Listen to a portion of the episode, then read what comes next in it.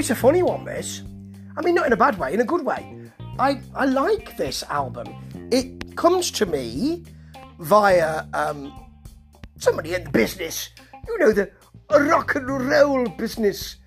Yes, that business of a rock and or a roll.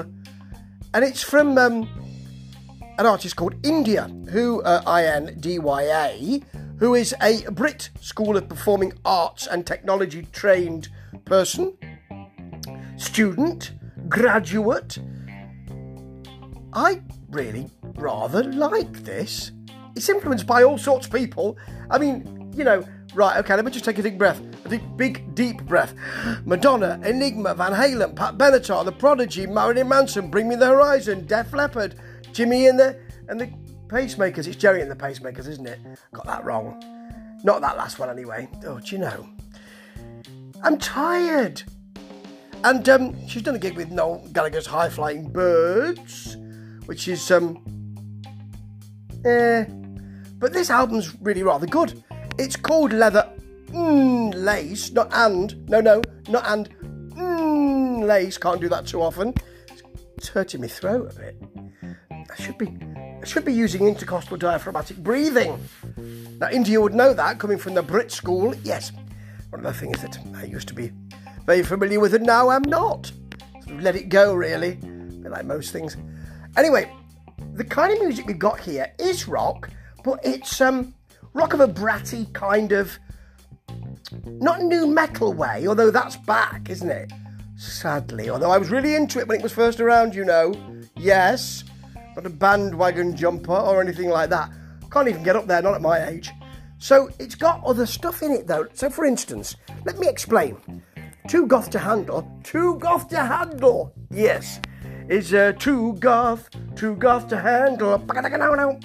So that's not the title of that tune, but it is for this tune. It's got an 80s feel with a big bass and some floaty vocals, and there are some odd time sig- signatures. Well, a- an odd sort of beat, so you think, where's that going then? Can't quite get a bead on it. Slashing guitar in that. Later on, there's almost a rap feel, and then leather and lace, the actual track itself. I'll do it again. Leather, mmm, lace. Oh dear. Has kind of a bit psych, but it's it's bongo and guitars. Yeah.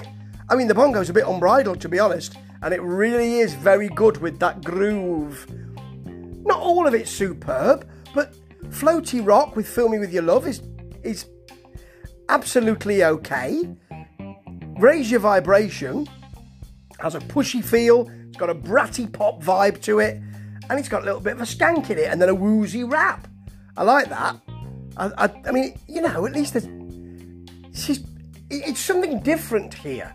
I get sick and tired of the kind of chart confessional soul broken voice close to the mic thing with a ticking backing. Oh, come on.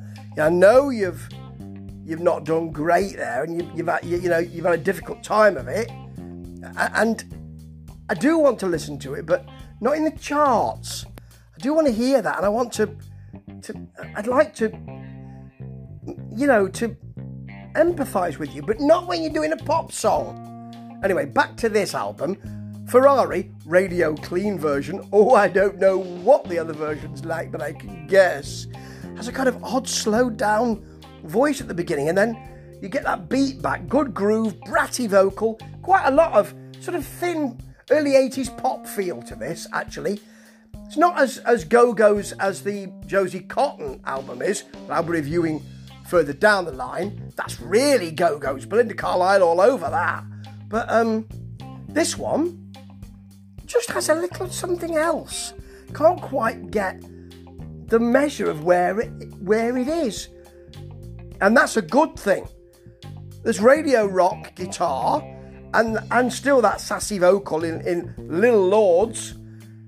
And um, this album will give you something. It's it's not expected. It's not the expected. And I really like that. It's at a premium in music at the moment. And the more that that happens, the more I like it. Ooh, I think I need another visit to Indya via the Brit School. Because this, well, it's a long lasting success. Ta ta.